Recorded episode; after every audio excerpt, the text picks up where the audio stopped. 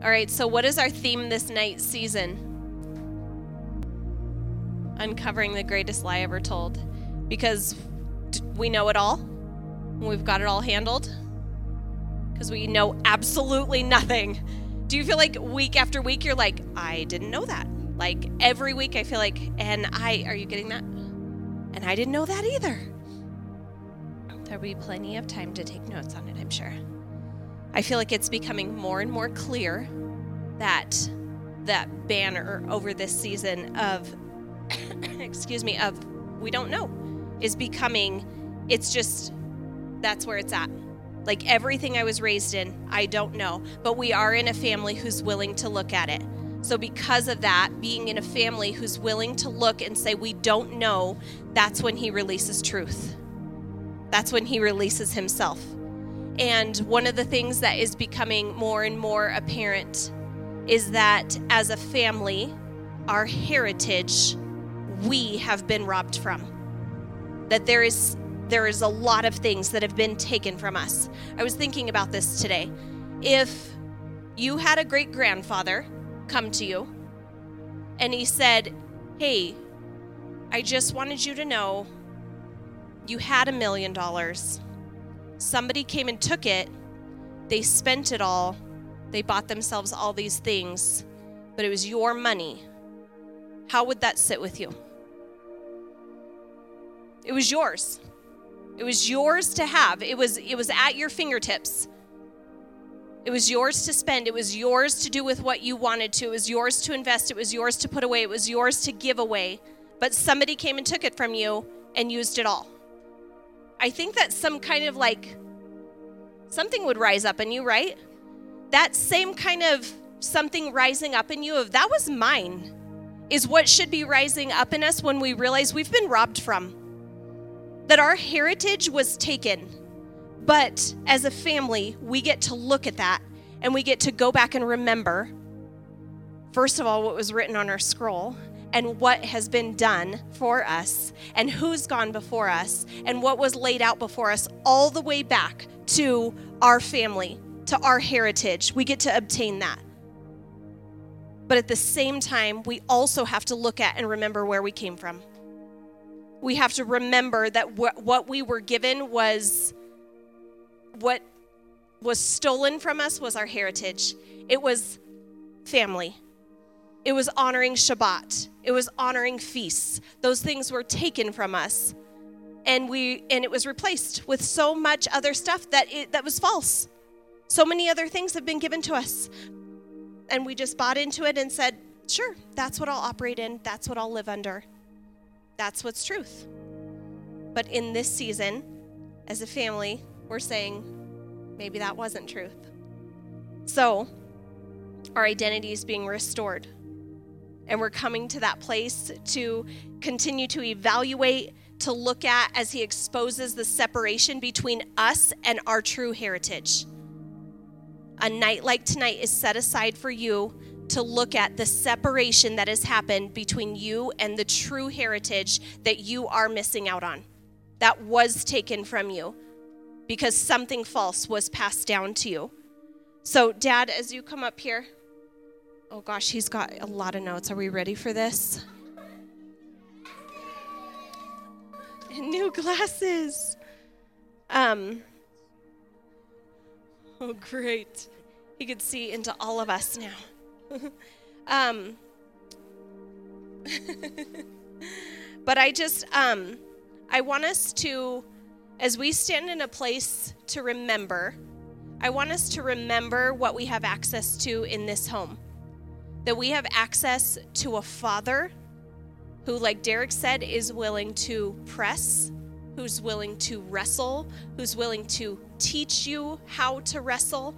You have access to a father who is going to help you press in those hard things, a father who's going to help you realize, you know, something was taken from you a long time ago, but we're going to get it back.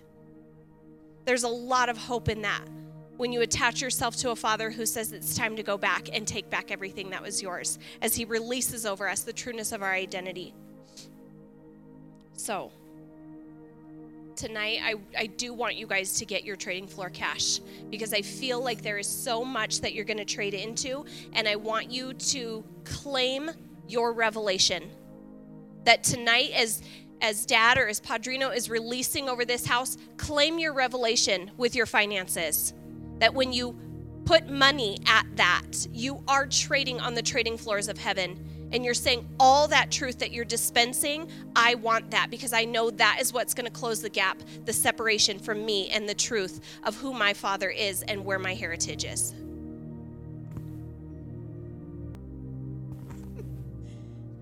He just handed me this, and I'm like, Do you want me to do a plug for you? No, I know. but it was making me think as I saw this up here. How many of you guys know about this?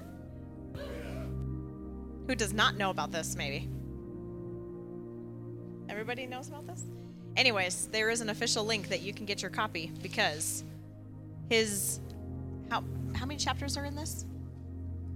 So there's 40 different authors, but this project is pretty awesome because each author gets the book in their name.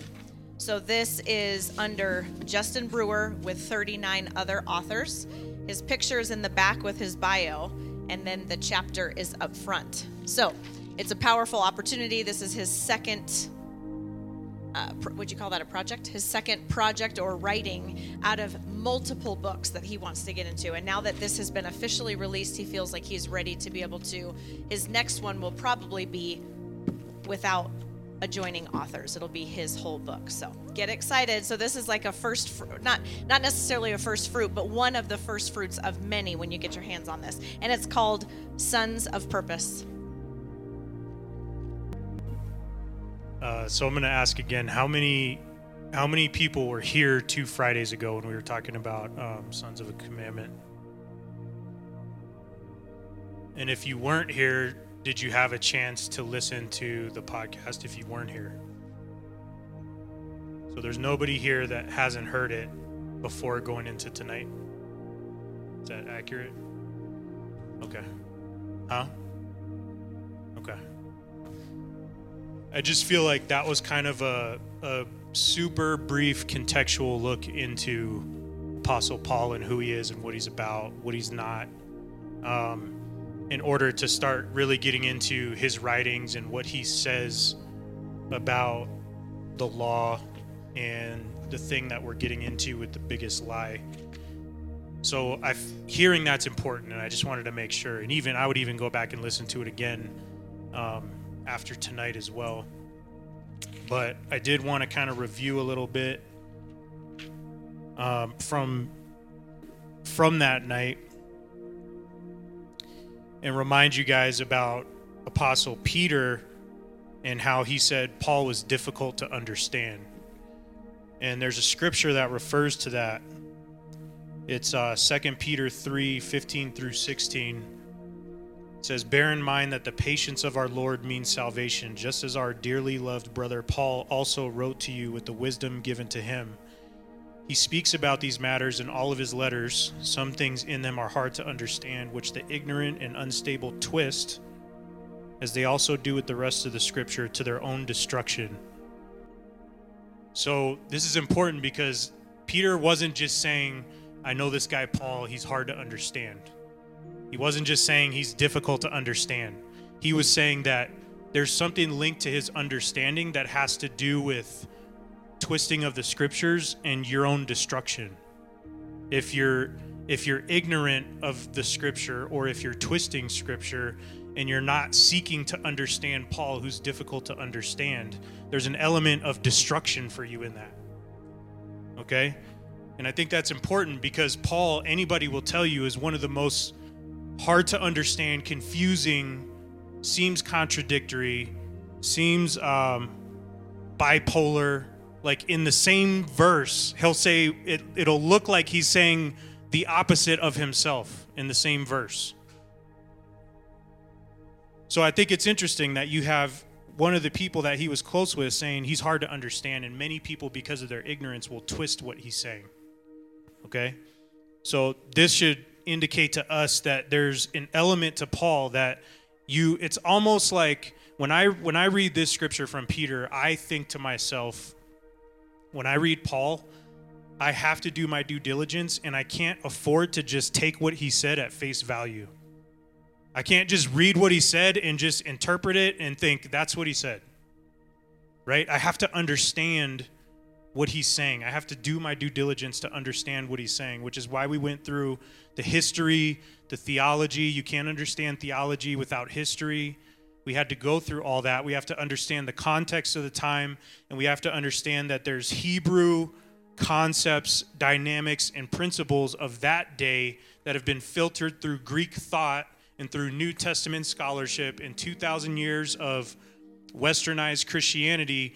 And we have our ideas now that we try to put on the people then right? We can have ideas that weren't even in existence then, but we'll put it on them because that's how we understand it now.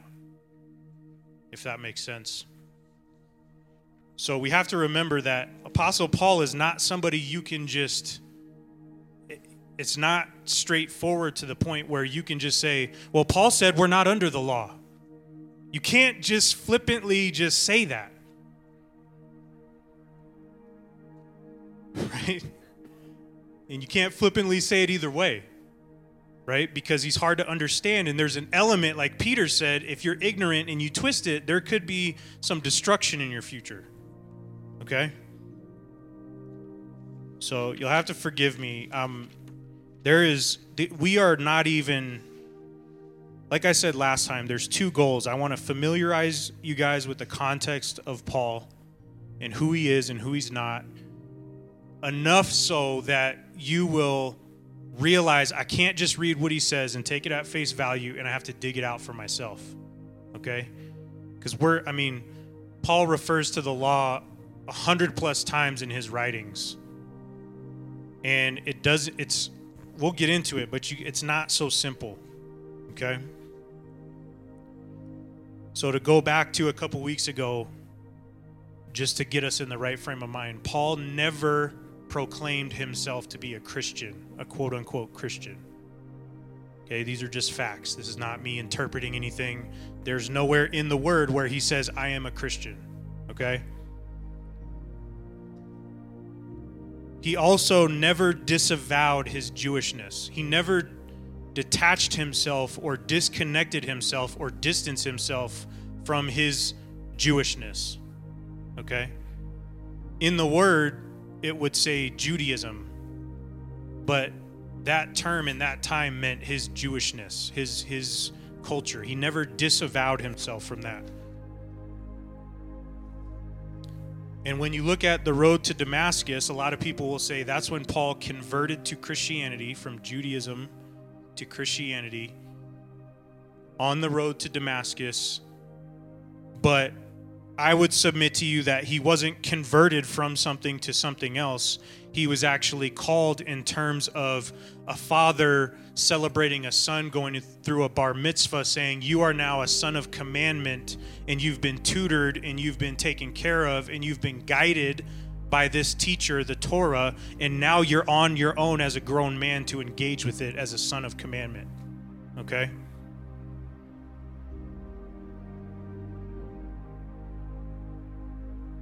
We also have to remember contextually that Yahweh, the one who called him, is the God of Israel. Okay? And he he called Paul to be an apostle to the Gentiles. He sent him to the Gentiles as an apostle. I don't know if I went up. Did I talk about what the word apostle means two weeks ago? I did? Okay. So let's put the let's just contextually put the pieces together. Yahweh, the God of Israel, called Paul.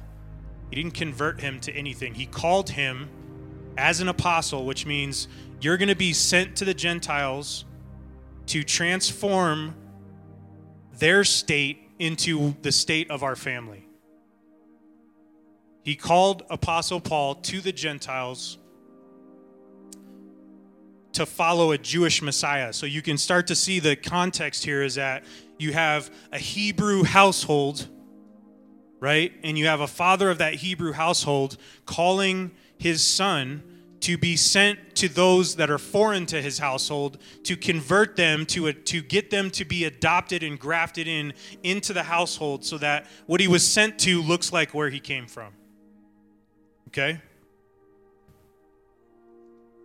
and this is this is how you have to go back to figure out okay paul said this. Who is paul? Where what happened? How did he get to this place? Why is he speaking to the gentiles? What you have to ask all these questions okay?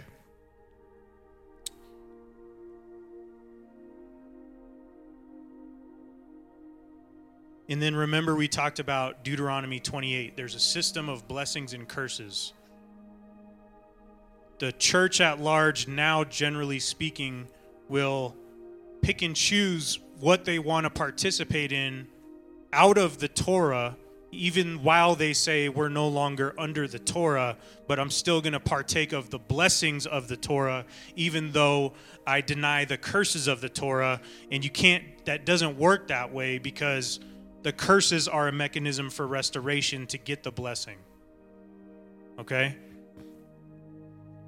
I want you guys, before we get into the scriptures tonight, I want you guys to think about in Genesis when the serpent deceived Adam and Eve. What he did was there was a father who created Adam and Eve in a state that he created, the environment he created for them to have dominion and all that. And he exerted his authority by giving them instructions. And he gave them an instruction not to eat from the tree of good and evil, right? So you have a creation, you have an environment that they've been given dominion over, you have a father who gives loving instructions, simple ones, right? Don't eat that. That's it. Don't eat that over there. Just don't eat it. Okay? Simple. And here comes a serpent, and what he does is he questions the authority, and he's not saying, the serpent isn't saying, you don't have to listen to Yahweh, you should listen to me. He's not saying that. What he's saying is, what he's giving the perception is, you don't have to listen to Yahweh, you should become free of that over here with me. He's trying to he's trying to convey a situation where he's saying you don't have to listen to Yahweh, come over here with me where we'll be on the same playing field and we'll be free from that together. When in reality, that's not actually what's happening because there's two authorities that are at play.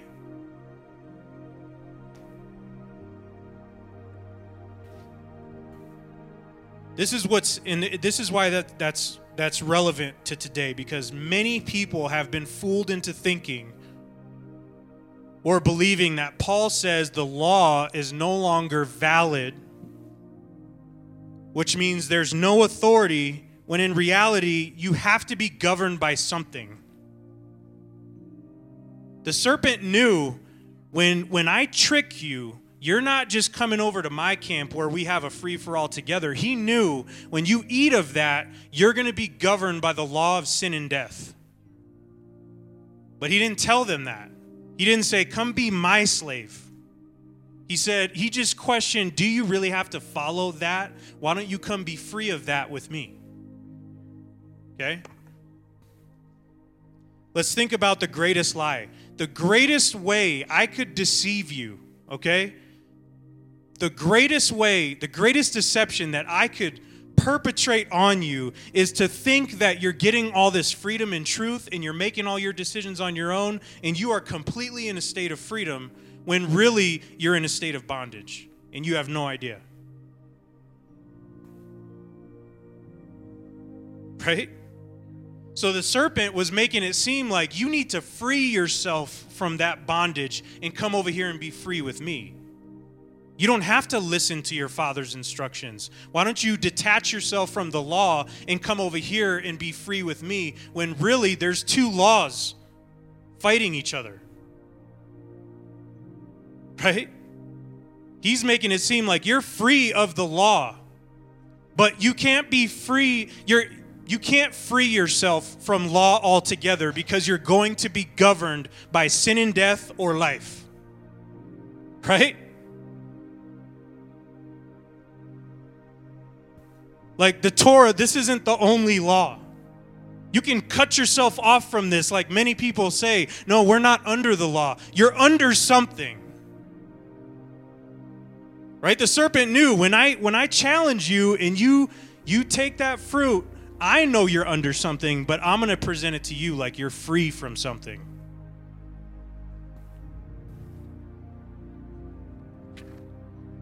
Is that making sense? Like, let's just take, let's just not get into the nitty gritty. Let's just take a step back and think about when I was in law enforcement and I was trying to apprehend or, or catch people, I had to think like them to think what are they going to do? What, what move are they going to make? Right? So I can overcome what they're trying to do right? Aside from all the scripture and all the debate and all the scholarship, let's just think about what's the greatest way the enemy could deceive us. One of the greatest ways, the biggest lie, is no, you're not subject to this anymore. You're free from the law. And when he says you're free from the law and you, you step out and you operate that way, then you're detaching yourself from the curse, which is the means of your restoration. When he when he cursed his household in the Old Testament, it wasn't a death sentence. It wasn't a, a, forever curse. It was a curse that would make them aware of their sin so that they would seek the restoration of Yahweh. And when they repented and obeyed, they were in right relationship. Let's just think about the whole Bible in general there's a process, right? You're you're living a life governed by sin and death previous to your encounter with Yeshua. Right? And basically what he asks you to do is to repent by way of Yeshua so that you can then get back into right relationship with him. Okay? But repenting and getting back into right relationship is not the end of it. That's what it looks like when people say, I've been saved, and they do nothing else. You repented, you restored relationship, you got in right standing with the Father, but that's not it. Because I can tell you, if I had a son who walked away from me and repented and came back into right relationship with me, what that then means is that you're going to have to obey me now. It's not just about repentance and restoring right relationship. The purpose of the repentance and the restoration of the relationship is so that you can you can demonstrate obedience. So that you can demonstrate your loyalty and so that you can fulfill the purpose that I have for you.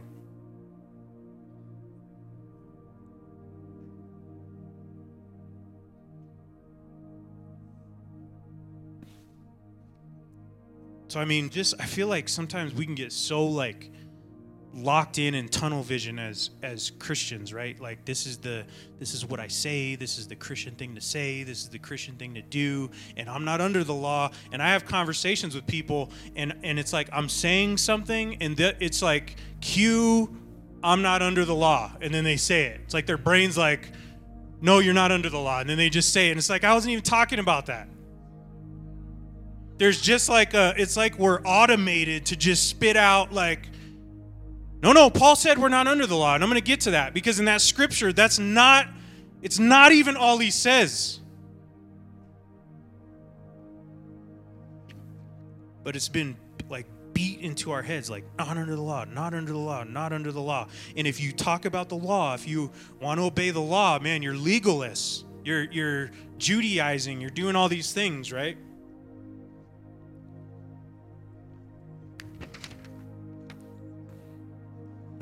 All over the place. You'll have to forgive me.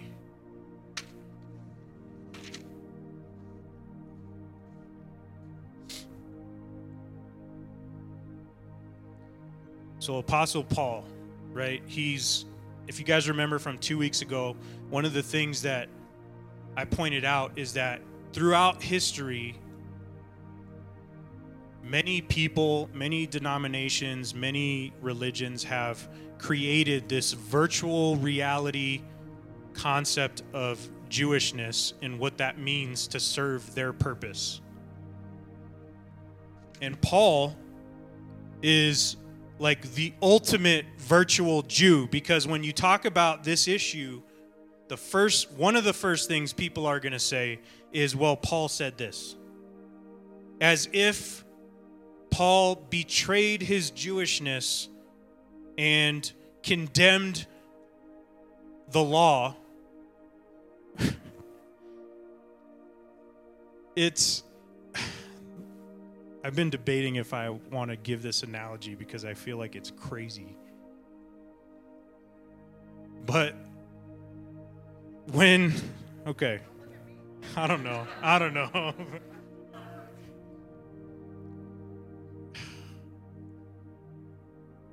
so,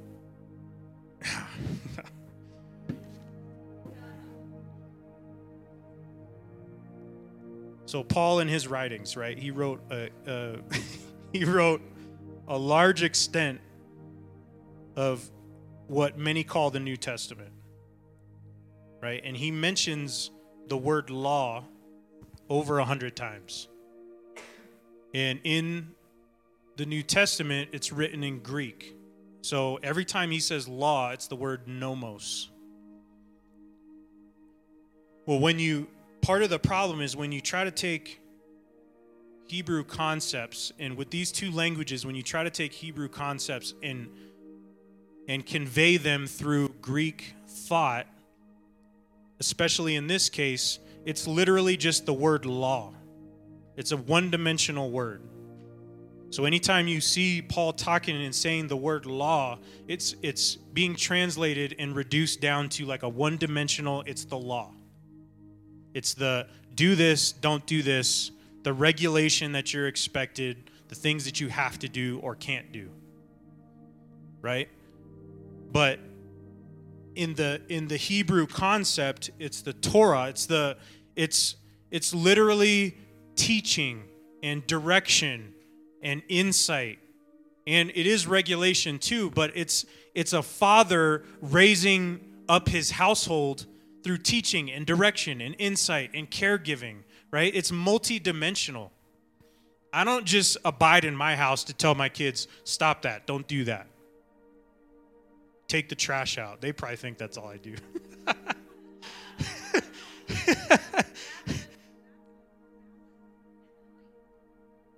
yeah. Yeah. Right? As as so you have this dynamic where where the truth behind what you're reading is not being fully conveyed by the words that you're reading. Okay? So every time paul says law we have been so like culturally conditioned to think the law is bad right this goes back to the old testament and the new testament which it isn't actually called that. That's a that's a new invention, let's say, and it it conveys that there's something wrong with this one, and there's this new one, and this one's going to replace that one. Okay. So combine that with reducing the Torah, all this, which I'm going to get into, reducing reducing a father's role down to that would be like if somebody put a muzzle and I could just hold up a sign and say, Don't do that. Do this. Don't touch that. Sean, do this. And that's all the that's the only way I could communicate with my children.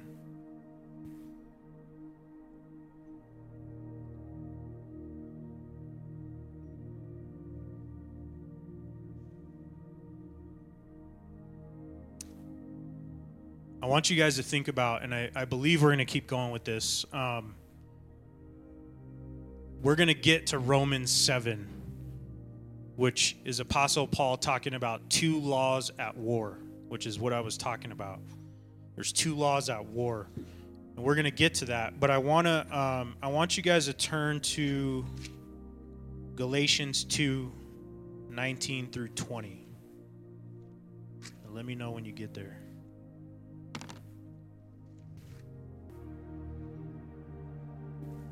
Okay, this is Paul talking. Chapter 2, verse 19. He says, For through law I died to law, so that I might live for God. I have been crucified with Messiah, and it is no longer I who live, but Messiah who lives in me. And the life I, I now live in the body, I live by trusting in Ben Elohim, who loved me and gave himself up for me.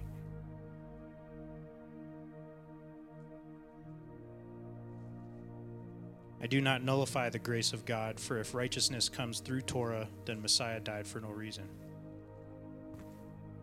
Okay, so his first, in the first verse, he says, For through law I died to law. What the, what the heck? There's just the word law, the one dimensional. It, when he said it, there was probably a whole context behind what he said. But when we read it, he just simply says, Through law, I died to law.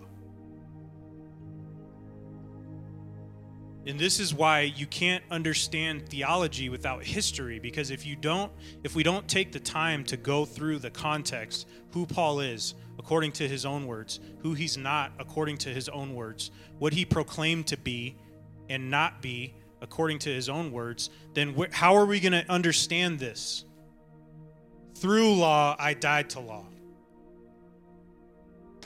Because, and we'll go to some other scriptures to, to get insight on what he means by this, but basically, what he's saying is through the Torah, which shows me my sin, it was through the mechanism of the Father's instructions that highlighted to me my sin that I was able to die to the law. And when he's talking about the law in the second term, he's talking about the law of sin and death. So he's saying through the Torah that highlighted my sin to me and made me aware of my sin because of the Father's instruction, I died to the law of sin and death.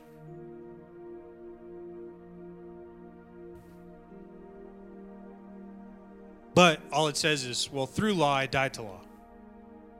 The heck does that mean? It just sounds like Paul is saying, I died to the law. The law is dead to me. Right? But he's when he says what he died to, it was the law of sin and death. Okay?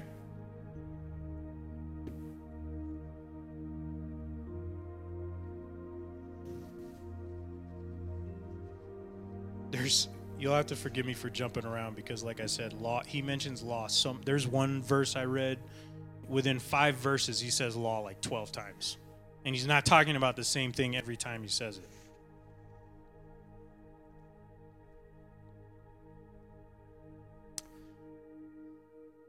It's interesting to think about the law just in general just aside from scripture just in our daily life now in in modern times to think about the law in Arizona, we have a law book called the Arizona Revised Statutes. If you if you get that book, it's a huge book and it outlines every single law, statute for the state of Arizona, what you can do, what you can't do regards business, education, civil law, criminal law, right? It's like a phone book of of law. And it's interesting because when we talk about law and grace, we look at it like it's uh, two opposing things. We look at it very one dimensionally. We're either under the law or we're under grace, right? Can we agree on that? That's how we. That's how it's typically looked at. No, no, I'm not under the law. I'm under grace, right? It's either or. It's one or the other. They're opposed. You can't have both, right? But we have to understand that truly the way it's been set up is that you can't you can't have grace if there's no law. There's no need for grace if there's no law.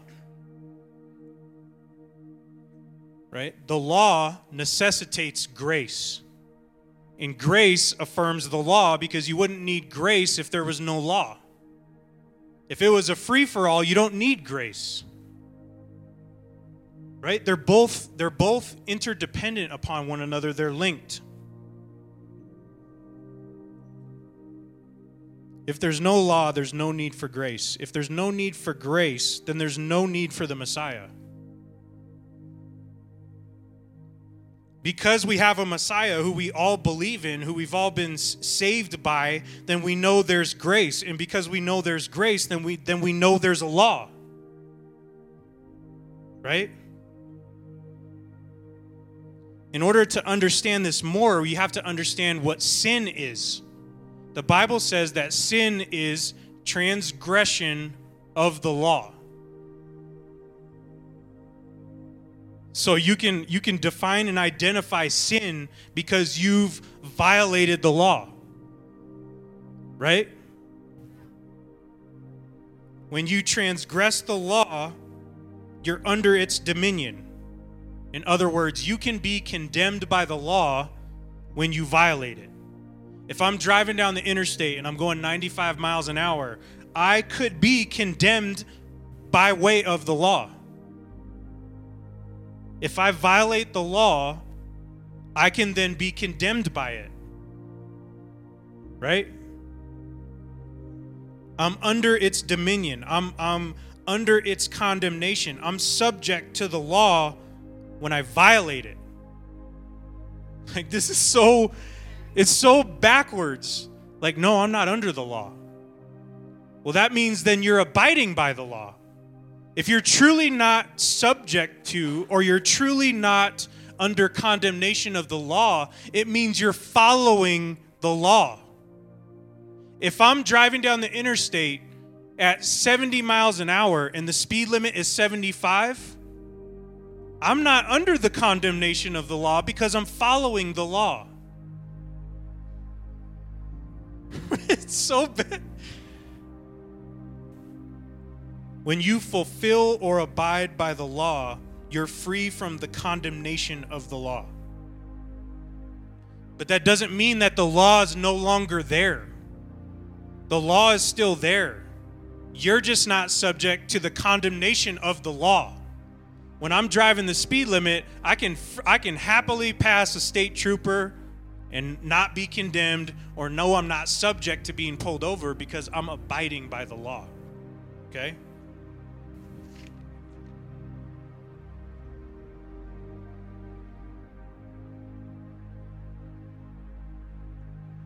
So when the word talks about I'm not under the law, when when apostle Paul says I'm not under the law, what he's saying is is I'm not under the condemnation of the law. I'm not subject to the penalty of the law.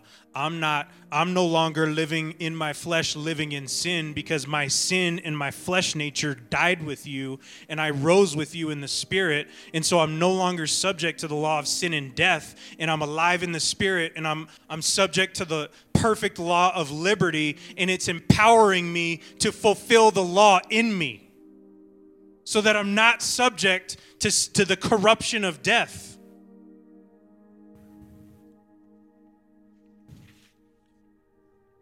it's so like this is I, I feel like it's just at some point Yahweh's like I'm ripping the veil off of them. And I read the word now and I'm just like, what what have I been reading? Let's go to Romans 6:14. Romans 6, who is your master? Not do you have a master or not? That's part of the deception is is thinking that your option is be subject to a master or be free. When the real question is who is your master? Right? Don't let somebody come and say, "No, no, you don't need a master. That's not an option. You're you're going to be a slave to something."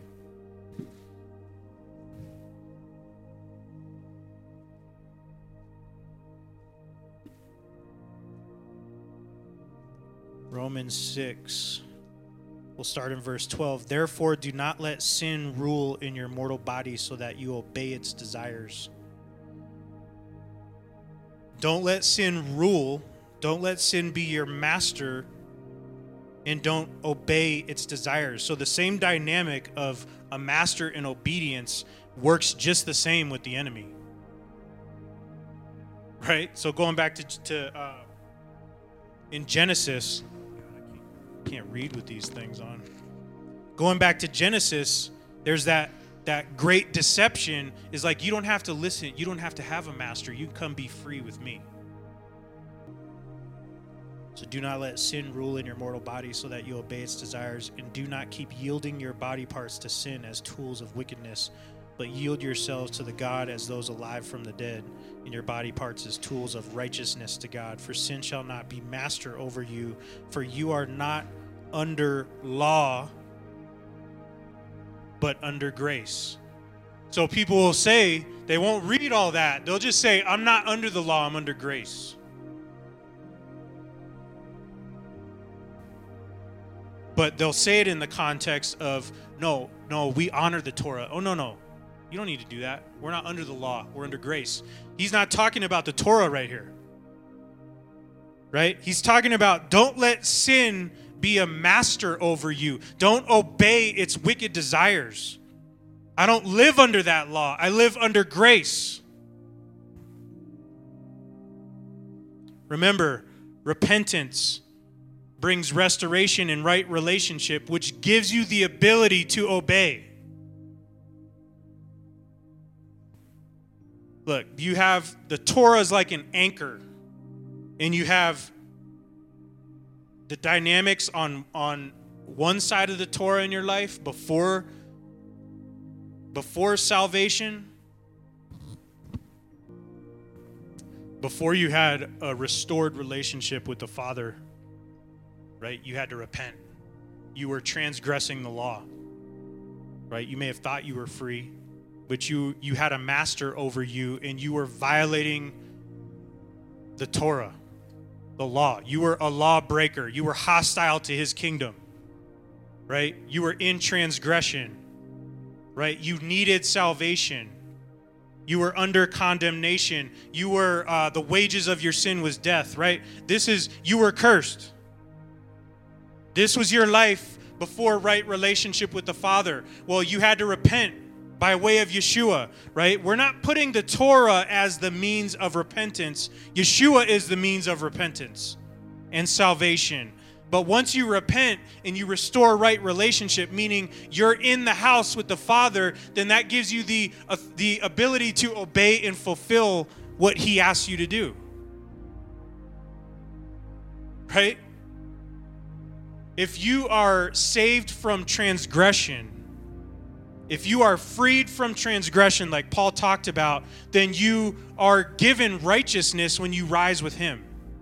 So you're being freed from transgression and delivered into righteousness. If transgression, if sin is transgression of the law, then what is righteousness? Biblically, sin is you have violated the law. What is righteousness? What, it, what does it mean to be delivered into righteousness? What does it mean to be a, a righteous, uh, a fulfilled son in the house? What does that mean? If this is you violating the law on this side, what is it on this side? Right? Not even just compliance, right? Compliance would be duty. I can't wait till the day season till we start getting into um, last day season. We didn't get to children, raising children. I can't wait until we get into raising children because uh, so much of this is going to make sense. Right? These dynamics are happening in your households. All of this, and it works just like this. This is this is what happens, right? You repent. When you've prayed for people to be saved, you're like, man, just got to repent, right? You get saved, right? You declare these things, you repent of, you know, the, the sin in your life, and you come before him, you come before Yeshua, and then you're saved, right? Salvation, right? Relationship with the Father, right? That's what happens. But then this, when we talk about salvation isn't the whole story, that's what we're talking about this if you just stop at this stage of right relationship being restored that means my son can violate my relationship say will you forgive me yes but then that's it and not do anything else does that make sense somebody can ask you for forgiveness and restore something but that should that should lead to something else. That should lead to a greater fulfillment of that relationship. Specifically, with respect to a, a father and his children, if I ask my son to do something or I command him to do something and he violates that, he has to repent and restore relationship so that he can do what I originally told him to do. Doesn't this make sense? Like who it's it's such deception to think this is what gets me so fired up is when people are presented with a false option. The false option is you can either be in legalism or you can be free. Because Yeshua came to make us free, right? Matthew 5, right? He came to fulfill the law. Oh, he finished it. He finished it. And then Paul said, I'm not under law, I'm under grace. Like it's one or the other, right? It's, su- it's such a false option. So when you look at this, you've got duty on one side, right? People will say legalism. When you go through this process, there's a difference between duty and devotion. As a father, I want children, or as a discipler, I want disciples who are devoted to me, not just that they have a duty to me, right? I don't want my kids to take care of me when I'm older and I can't because they feel like they have to. I want them to do it because they have a heart to do it right? You get delivered out of condemnation into righteousness. You get delivered from death and raised into life, cursed and blessed, right? You could see this dynamic, and it all revolves around the law. Both in when you look at what Yeshua said his purpose was and what he told us our purpose was, he said his purpose in Matthew 5, 17 through 20. He said, This is why I came. Right? In Matthew 28, he gave us our purpose and said, This is what I want you to do. In both situations, right, it had to do with the law being fulfilled. And not only you fulfilling, meaning you doing it, but you teaching the next generation to do it that let's water it down. What did Yeshua say his purpose was, and what did he tell us to do? He said, Do the law and teach the law. Right? But yet, we'll, we'll I mean, man, you got to wrestle with that. If Paul says, I, I died to the law and I'm no longer under the law, I'm under grace. Well, the grace he was talking about was being raised into life with the Messiah because he died with him. So the sin and death nature died so that he could have the perfect law of liberty, so he could live, so he could actually fulfill the, the commandments that he was called to fulfill. Right? I keep looking at Yvonne because you're a lawyer, right? Apostle Paul was a lawyer, he was a trained lawyer. Have you ever tried to read like a, a document put together by a lawyer? That's why we have lawyers, because we can't understand that stuff, right? If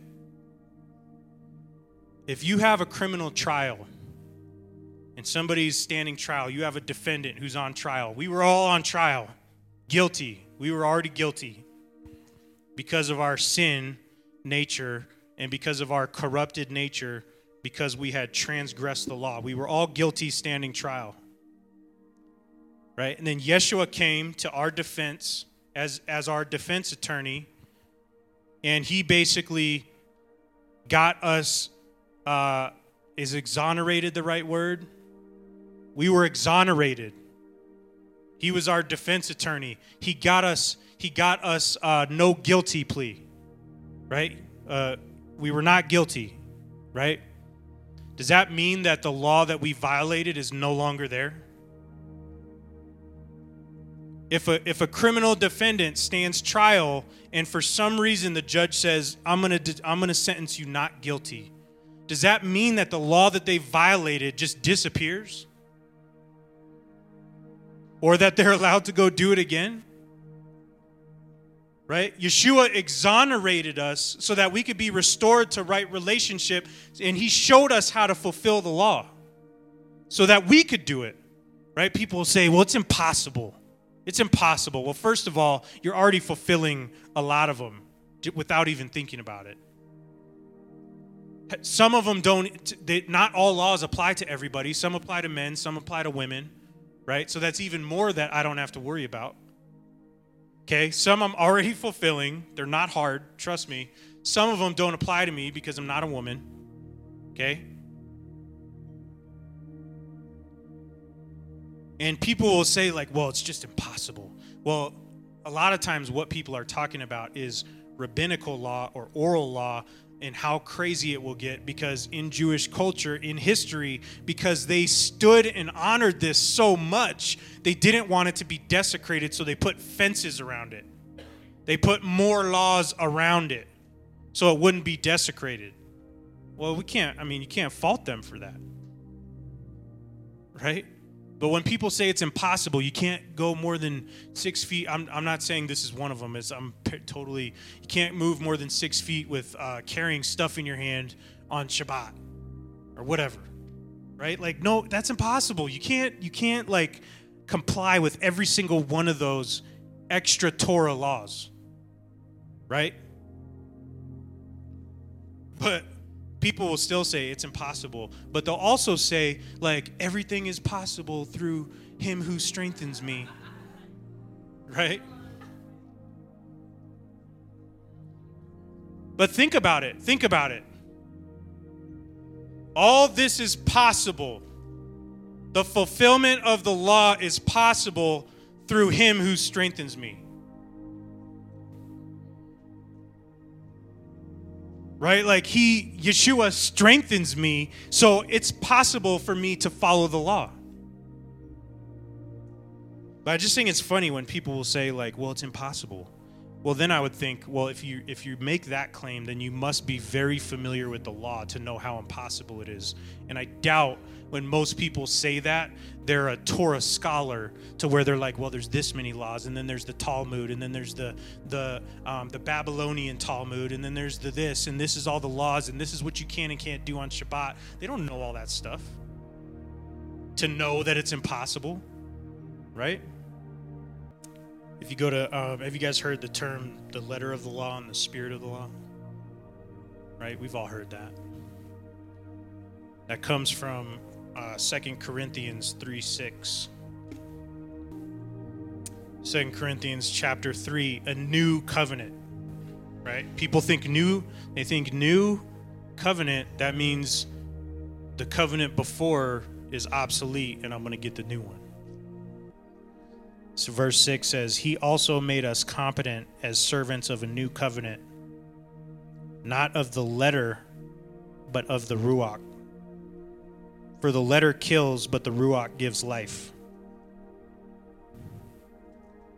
So he's, he's, he's pointing out there's a letter of the law and there's a spirit of the law. But if you just read it, the law kills. The law kills.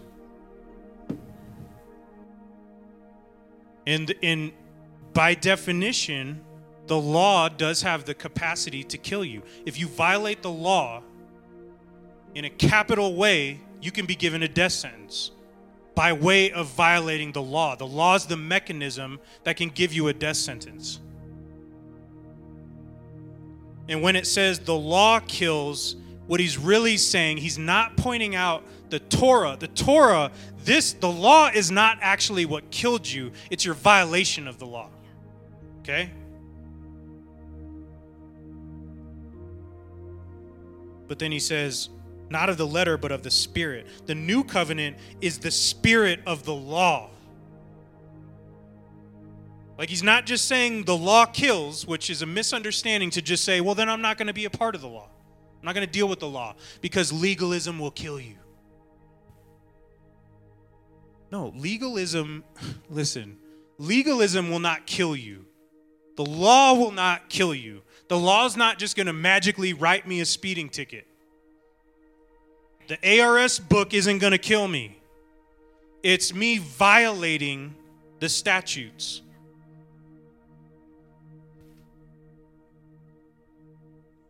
But you die with Yeshua and then you rise with him. You're given the Holy Spirit. And the new covenant is that the law is now written on your heart and the Spirit empowers you to fulfill it. Right? Let's go to Romans 8. Oh, sorry. ARS is Arizona Revised Statutes. It's like the Arizona Law Book. Right. Your violation of the law is what led to death.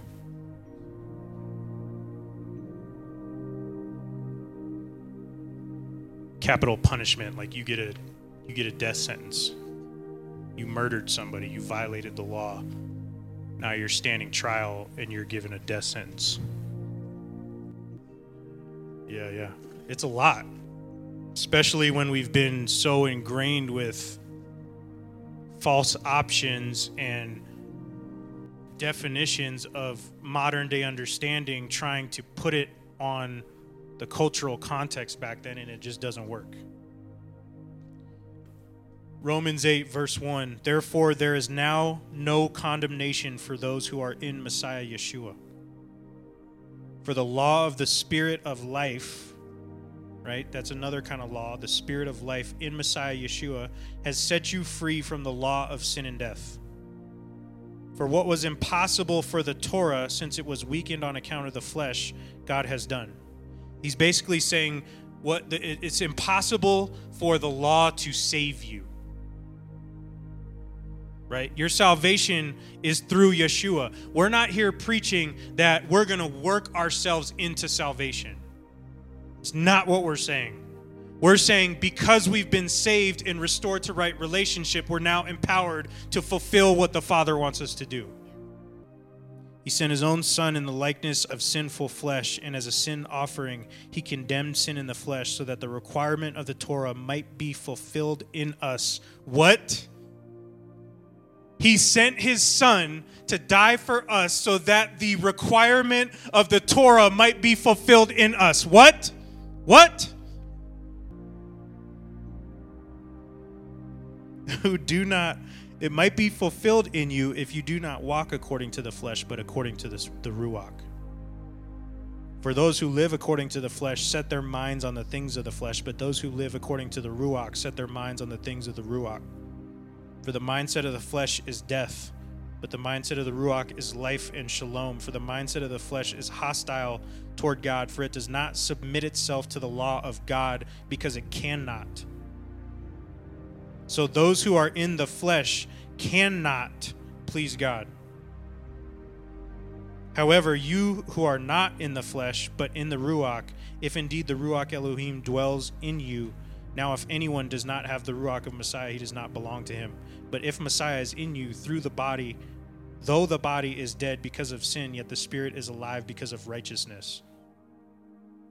And if the Ruach of the one who raised Yeshua from the dead dwells in you, the one who raised Messiah Yeshua from the dead will also give life to you, your mortal bodies, through this Ruach who dwells in you.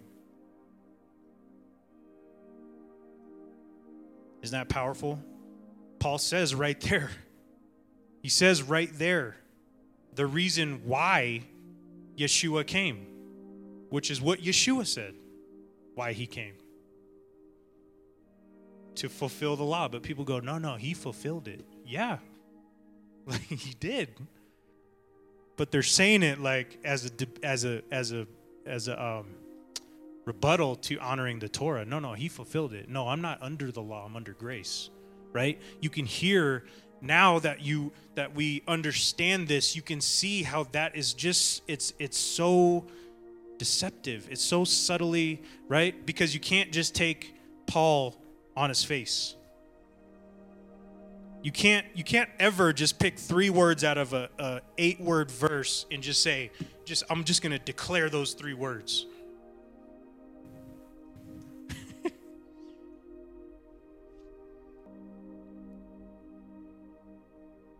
another thing to consider is when you read, a lot of times I'll pull up either Blue Letter Bible or Bible Gateway where you can search a verse and then you can see it next to different translations. You can compare three different translations of the Bible of the same verse right next to each other and you can see how much variation right? If you look at Romans 7:25 that talks about two laws in operation. If you look at King James it says the law of God and the law of sin. If you look at this is kind of funny. I clicked on the message just I've I don't like regularly read that. I don't you know I don't know much about it. But in the message it doesn't even say the word law at all. Like, first we went from Torah to law. So we went from this multifaceted father's heart, his loving instructions, to just law. Right? Then you go to the message Bible, it doesn't even say the word law. It says, serve God, influence of sin. Like, serve God with all your heart so that I'm no longer influenced by sin. No, I would never even think anything about this from that right? Like the, even the word law, as watered down as that is, is totally removed.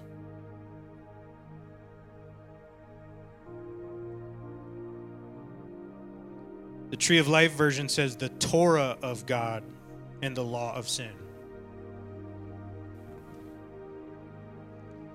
It's awesome.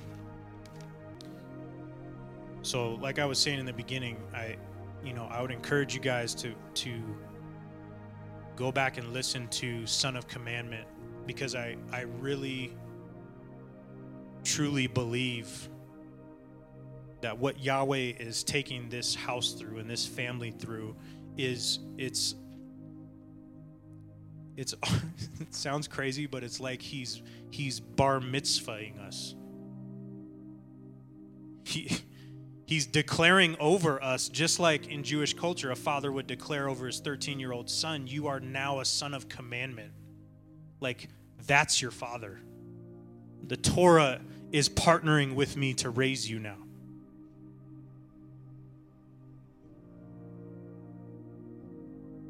So he's saying we're sons of commandment. And apostle paul was a son of commandment. I don't believe he was convert look up any google anything about the road to damascus and the title will say paul's conversion to christianity. Right? And like i said we're just we're just barely scratching the surface. But my my hope and my prayer and what i felt led is that we can dive into history and theology enough long enough and get into the word and really bear it out long enough that when you read what Paul says, or when somebody says out of a verse, I'm not under the law, I'm under grace, we know that that doesn't mean how they're saying it. Right? Well, what law are you no longer under? And what is grace? What is grace? What is it? What verse is that? What does it say right before that? But doesn't this just make sense? I'm I'm simple. I have to I have to not only understand the word, but he's not he's not going to make it so difficult that we have to be a scholar to understand. We just have to be willing to say, you know what? Maybe I don't know. Maybe everything that I've been taught isn't 100% accurate. And I'm not saying that everything we teach is 100% accurate, but I'm going to keep digging to make sure that I understand more and more as time goes by. I'm not going to settle to just have somebody tell me something and me not figure out if that's right or not.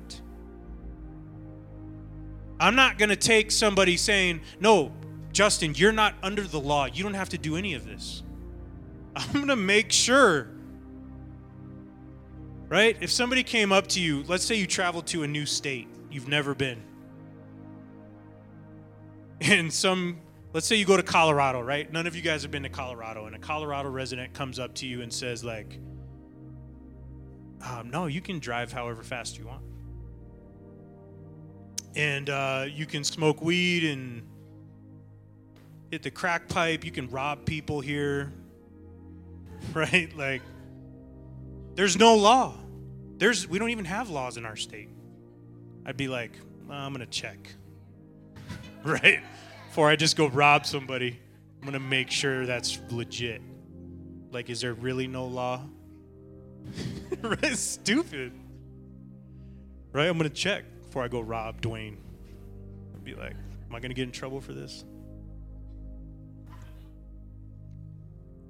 But what's crazy is without without the law, right? Without the speed limit sign and you're in that state and there's no speed limit sign, you could do whatever you want and you're your own judge of whether that's correct or not.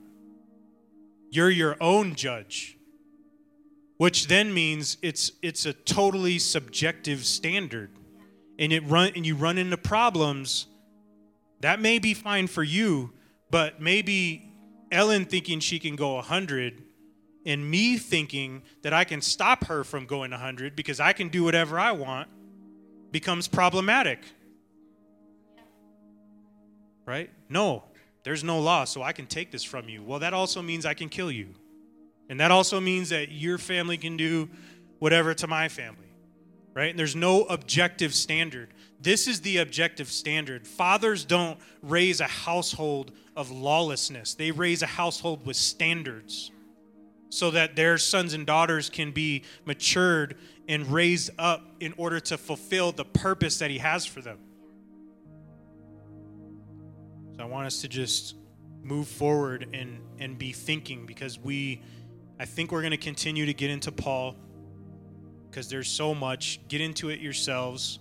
Um, because we have to we have to understand this. Matthew five is what people will um, point to as as we don't need to obey or fulfill the law. Acts 15 and Apostle Paul. And you can debate Apostle Paul and what he said till you die. I mean, there's just so much that you could go back and forth with. And the things that people will normally say, that probably the most typical is we're not under the law. I mean, we hear that all the time. No, we're not under the law, we're under grace. Well, we i mean you can research it for yourself. When paul says i'm not under the law he's talking about i'm no longer subject to the corruption of sin right? I'm no longer subject to that law that master of sin that just leads to death. Because i died to my flesh and i rose in the spirit and now i have a spirit of life a law of life that allows me to fulfill what my father wanted me to do in the first place right? And the whole reason why we're in this state is because curses came as a mechanism for us to be restored to right relationship. If you had no idea that you needed a right relationship restored, it would never happen. How are you going to know that? Because Yahweh makes you aware that you've transgressed, that there's a relationship that you've been robbed of, that you haven't fulfilled, and only Yeshua can bring you back into right relationship with the Father. And you know what? When I got saved, this encounter happened right after I was made heavily aware of the sin in my life and, and what it was producing in my life and how dark my life was. I was aware of my sin, and there Yeshua was. A friend sat me down and he read me the word, and it caused me, the law caused me to be aware of my sin. So I repented through Yeshua and I got back in right relationship. And ever since then, I've been only wanting to obey him and fulfill my purpose, which happens to include his instructions. I'm not sure I'm going to be able to add much, but there's so many things as he's talking. And he'll say something. And then I'm like, Selah. like, when he talked about the letter of the law and the spirit of the law and how much we've heard that. So then it's like get rid of the letter of the law, but then the spirit of what? So all we're saying is we're not turning back to the letter of the law, we're just activating the spirit of the law. But we've heard that before, but the spirit of what? Your subjective law? That the Holy Spirit would allow your subjective prophecy to choose what, where, when, how, and why? Or are we allowing the Spirit to awaken us to be obedient to that law, but by the Spirit. Because a bar mitzvah is to transform from reading it and knowing it on the outside to saying, I know it on the inside. So, what Paul's saying is, we're not going to operate by the letter of the law. You're not just going to have a dad that's going to say, do this, don't do this. But out of right relationship, you're going to know how to honor my instructions and be empowered to have my instructions through the Spirit because you will be nurtured through doing it. that right there just brings all this into context. What have we been saying this whole time? If we're like, we're not, it's not by the letter of the law, but it's by the spirit of the law. What did that mean? Anyways, and then he would just be like, so read that, and then go on to the next thing. And I'm like, We've heard the spirit of the law so many times, but what did that mean in my personal life? That I'm free to just flow by somebody's subjective opinion, which actually meant I was a slave to man and taken out of his instructions, which is Satan himself. The one saying, You don't need to be under that letter, come to me. But that's not even what Paul's saying. He's just saying you're shifting from letter to spirit, but same law.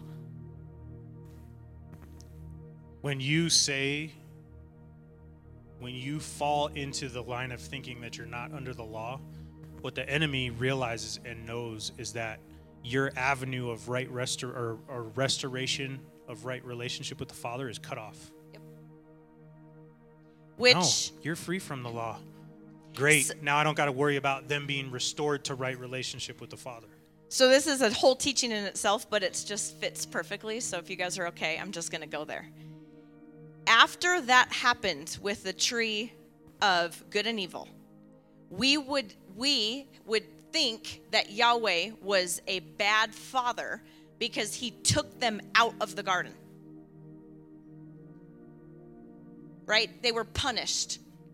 But what he was doing was safeguarding them because if you were to eat from the tree of life in your sinful state, you'd be stuck in that position for all of eternity.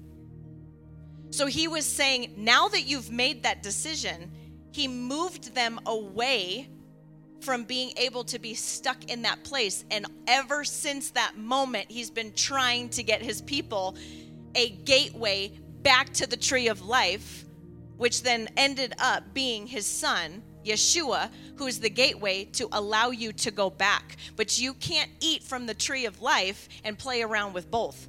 He's the gateway.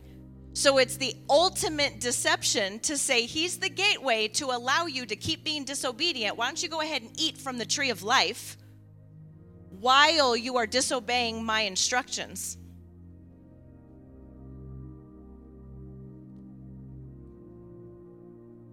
What did you say before I got into that? Why did I get into that? Oh, because the enemy wants to cut off Yeah, because the enemy wants to cut you off. But then we say, almost like um, not glorifying, but it's then we then we shift our blame on what Yahweh did.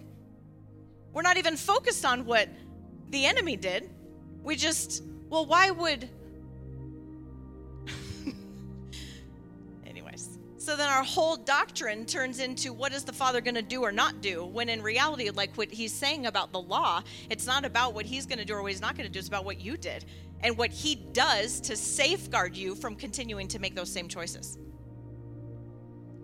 Think about this. Let's think like the like the enemy. He might be totally fine with you having salvation. You.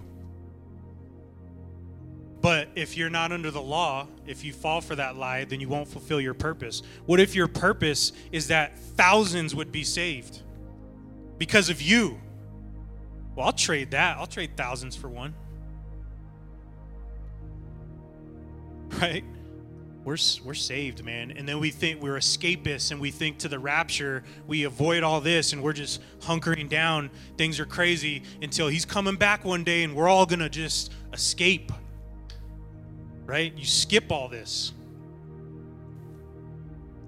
there's some things that are being dropped tonight i believe on our family and to bring this out again because i want to kind of just dot connect some things that just have happened tonight derek starts out talking about a seed and how deep does it go at one point the seed could only go so far with our family go back to the initial some of the initial teachings of from the cross or staying at the cross or how Christianity will want us to stay at the cross. Mm-hmm. I'm looking at this whole thing and we understand right relationship. Sorry, that's supposed to be a cross. We understand right relationship. The struggle has been what do you do with that right relationship? Which takes me then to sons of purpose. That there's purpose, whereas there's hopelessness in this facade of I'm good, but that's it. I guess I'm fine, and then there's no purpose. So it would be like I want to try to bring up that analogy. Dwayne, you asked the question about the law. So you you break the law, which we've we all we all have broken the law. Judgment comes, and then he said that we are not saying that we are saved by the Torah. But we also have to remember that Yeshua is the word made flesh. So he's the physical manifestation to show his people how you get off the conviction, how you get out of the conviction. So, who is your lawyer? Yeshua. All we're doing is adding this lofty, well, Yeshua is my my lawyer, but giving it a physical manifestation, which is what he wanted when he said, and then you're going to go and do what I did. The physical manifestation was that he was the word that became flesh, which was the ability to get out of the conviction. So he comes and then allows the judge to see him to where now you are not held accountable to the punishment of breaking the law. But what would it mean if the judge, who's the father, says, You're now free? So then you say, Oh, I'm so thankful that the lawyer got me off. They can take care of it now. They did their job so that I can keep doing what I was doing. Which is ultimately what we've done if we don't understand obedience and and purpose. We're stuck here which will constantly create a cycle of doing it again, needing the lawyer, crisis, coming back, needing the lawyer, coming back, needing the lawyer. And I'm not saying that we don't always need him, but it's to empower us to create movement, to move forward in our purpose, to move forward in our obedience, to move forward. If I'm just speaking practically, would he want his death to be, to, um, to only get you out of a speeding ticket. Okay, so that's great. He got you out of the speeding ticket. So then you go and you speed again. So then he gets you out of it again. And then you go and you speed again. So he gets you out of it again. And then you go and you speed again. And then he gets you out of it again. And your entire life is this revolving door of getting out of speeding tickets. And that is hopelessness. That to me is not a life filled with purpose that has anything to do with the Messiah, Hamashiach, who's the King of Kings, Elohim, the heaven made flesh, to get, to get us out of one sin nature to just say, Thank you, thank you, thank you. Like there's he's getting us out of a cycle of basically conveniently using him for us to continue to transgress or to continue to or staying at salvation or to continue in our place of duty or to continue in condemnation or death or to continually have that curse. And I don't i don't know i just i felt like i could hear it all night as he was talking about who yeshua is and why he came. And this is why we want to get after this because we want to understand the fullness of what it was that he came for and not just this um,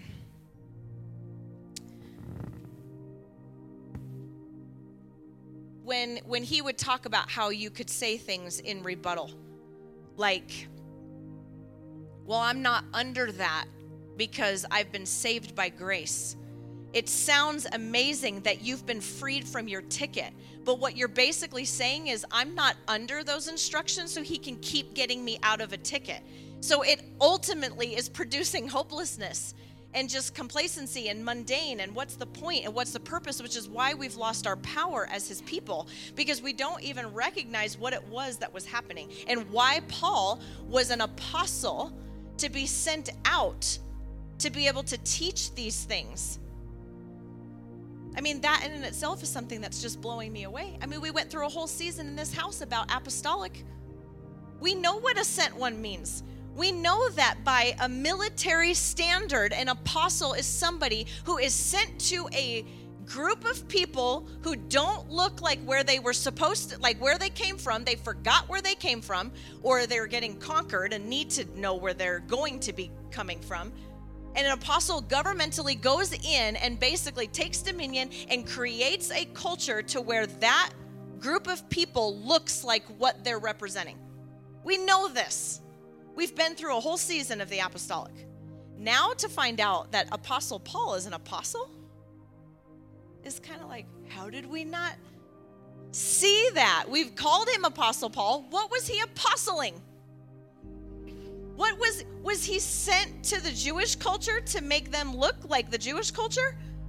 He was called to the Gentiles in order to teach them how to live in the house that he came from. I mean, by his very name shows us something about Paul that we have misunderstood. I just I'll, we'll finish with this. Maybe we won't. I don't know, but I still want to know your analogy. You didn't want to go there for. Yahweh, I don't know. He's the King of Kings, right? He's the King of Kings. I want to read you Psalm 119, starting in verse 169. Who wrote the Psalms? Who wrote most of them? David, King David, right? He's the King of Kings. This is what King David said. Let my cry come to you, Adonai. Grant me understanding by your word. Let my supplication come before you. Deliver me according to your promise. My lips utter your praise, for you teach me your statutes. My tongue sings of your word, for all your mitzvot, all your law are righteous. Let your hand be ready to help me, for I have chosen your precepts. He's talking about the Torah. I long for your deliverance, Adonai, and your Torah is my delight. Let my soul live and praise you, and may your rulings help me. I have strayed like a lost sheep, seek your servant, for I did not forget your law. He's the king. He's calling us to be kings for the Torah to be our delight. He's not the king of victims. He's not the king of infants. He's not the king of crisis to crisis people. He's the king of kings, which means your Torah, the Torah has to be your delight. Like you have to praise him. That's devotion, not like, well, I'll, I'll follow it because I have to. That's not a king. Right? King of kings. Well, what is a king? What does King David think about the Torah? Man, he said, It's my delight. And when you understand that the delight is what causes the right relationship, I know we've said it a different way, but if he was the word that made flesh, it is what causes our exposure to the separation, which we should want. Go back to Derek's word about tension. And then it also allows us the grace to be able to function in being able to move forward. It's a relationship fulfilled. King of Kings, wanting kings is for a purpose. He wants us to reflect him. He created us in his image for what reason? Because he desired relationship. So he wouldn't want to have a relationship with an infant. It's great for a season, but it's way more wonderful. I mean, the world will tell you opposite oh, you just wait till they're teenagers. And I'm like, that is a curse, and that is not that is not the way it is going to be. I I love maturity. I mean, I would think we would all agree with that. But it's so it's like when he was saying about how could you imagine a relationship where so I was talking about the law in this example of a ticket, but in the father saying repent you ask for forgiveness, and then it produces no purpose. Okay, will you forgive me? Does it mean anything if I say, Will you forgive me? And then I turn around and do the exact same thing that I had to ask for forgiveness for? And then slap ignorance on it and say, Yeah, but you're a good guy. You got me out of that one. Thank you for how good you are. So that I can continue to keep doing the very thing that I have to keep asking for forgiveness for. When he was talking about a son saying, Hey, I'm going to come back in the house, you know, and then right relationships restored, for what purpose? I know he said it, but to hone it in so that he could live in the house. Not so you could live in your own room doing whatever you want, acting like I've got a father when it's convenient, when I need him, when I need a job, or whenever I want to say all things are possible. Hey, hey, dad, all things are possible can I get that rate or can I get some more whatever and then go back in your room and operate under your own subjective laws that you've created for yourself off of whatever whim you think is good, right, wrong, or indifferent. It's empowering to come under. It's empowering to be like, I don't know, not out of a place of I don't know, but I, I want instruction. I don't want to be subjected to my own thoughts of what's right, wrong, and indifferent, and then find myself in a courthouse and I was just ignorant, didn't know that Colorado didn't have laws or did have laws and I was told they didn't. I don't want to be in that situation either. So, being in a house, there is structure and there is standard. And that is a powerful thing. One other thing I wanted to point out when he said we're going to get to daytime discipleship, and he can't wait about raising children and all of us are amening because we have all of this going on in our house. And it's easy. I want to just release this in the spirit. It's easy when you're the parent to understand this. But when you're the son and daughter, it's not that easy. It's when you when we get into ra- raising kids, all of you parents are going to be like, yeah, how do I get after that transgression? How do I get my children to go from duty to devotion? Well, there's a standard and we're going to be able to teach that. But it's an it's an amen from the parents. Just like Yahweh and all of heaven is like, "Amen." Why is this so hard? And it's because the sons and daughters are thinking, well, all it is is do the dishes. Don't do the di- do this. You have to do that. It's just you you're looking at heaven like just the billboard of like and you're the you're the parent being like, "Promise."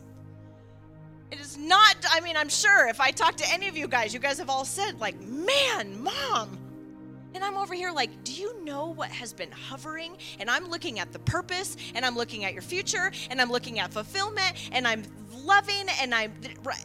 But then, but they, from the kids' perspective, it's just like, ugh, that hurt. Or uh, I didn't want to be exposed and shaped and molded and I didn't want you to see that, right? It's just a different thing when the roles are reversed. So just remember as much as you are a son and daughter, heaven is is operating the way that you are when you are a king and queen or a mother and father when you're raising up others. Just keep that in the back of our mind because if we're like kicking and screaming through the night season, and then you're an adult with kids during the day season, you're going to be like, really wish I wouldn't have kicked and screamed because now my kids are kicking and screaming.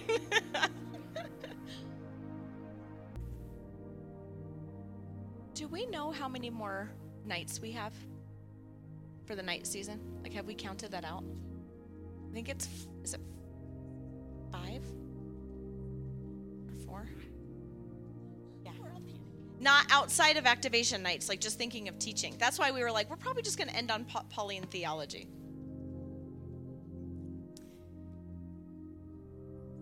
Six. And then we have like, because we have some activation nights and some other nights that I think that were gone. So just to kind of put it in perspective of how we're going to be finishing up with Pauline theology, just to make sure that this is really um, prepping ourselves to be able to receive for the next night season, really ultimately to receive more of our heritage because we didn't feel like we would be able to receive more of our heritage if we didn't understand really going in deep of what we know of the renewed covenant. So, Pauline theology will be the next couple of months, right? So, for example, just to kind of throw something out there, when Paul says, I think it's in Galatians, when he says, Don't let anybody judge you based off the new moon and those feasts. Have you guys read that scripture? Well, we're going to get into that. Because then once you get into that, you read it and you're like, how did I ever think he was telling the Gentile or the Christians, don't you let those Jews judge you for those feasts. You you don't need to be doing that. That's how we read it. Well, we're going to get into stuff like that. So if there are those heart-wrenching scriptures of just we just don't understand, maybe even write them down and bring them forward because we've got the rest of the night season to really dive into um, all of the renewed covenant and what is said.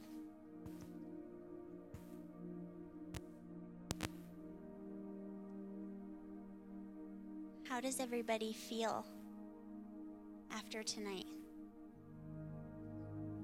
Rejoicing? Anyone else? I want to know.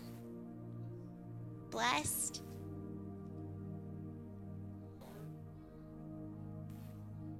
Amazing? What did you say, Missy? Mind blown? I want to hear from the family because I feel like there is a tangible difference in the heart's response tonight in the house. You guys feel that? And I believe that mom put her finger on it when she said, Now there's hope. And it was like all of a sudden everything just kind of lifted because it's clicking. Right? There's been so much uncovered, and you can wrestle through the understanding of what that means and where we're going and it's it's work but it's unto hope because to be out of this place to be launched from this place truly and no longer wander around aimlessly without direction in something that's just completely subjective there is hope when you understand purpose. It's what Yahweh released over us before on an activation night about how you will be able to endure and fully receive through the wrestling when you understand that it is for a purpose. When you fully grab a hold of the purpose.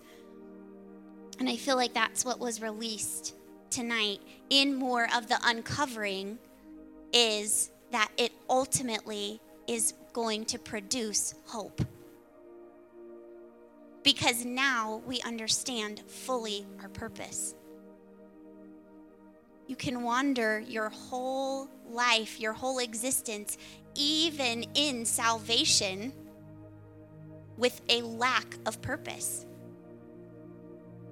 I mean, it's why we're all literally here because we were wandering around with this prompting like, this isn't it. I still feel so aimless. I still feel so purposeless. I'm grab I'm trying to grab a hold of all of these things and implement all of these things on earth and preach salvation and all all of and and I still feel this lack a lack of direct, whatever it might be that got us here. But what's being released now is that we are understanding we're being raised up to fulfill our purpose. And it isn't this lofty, well, I wonder what it is. right? He's like, it's it's just right here.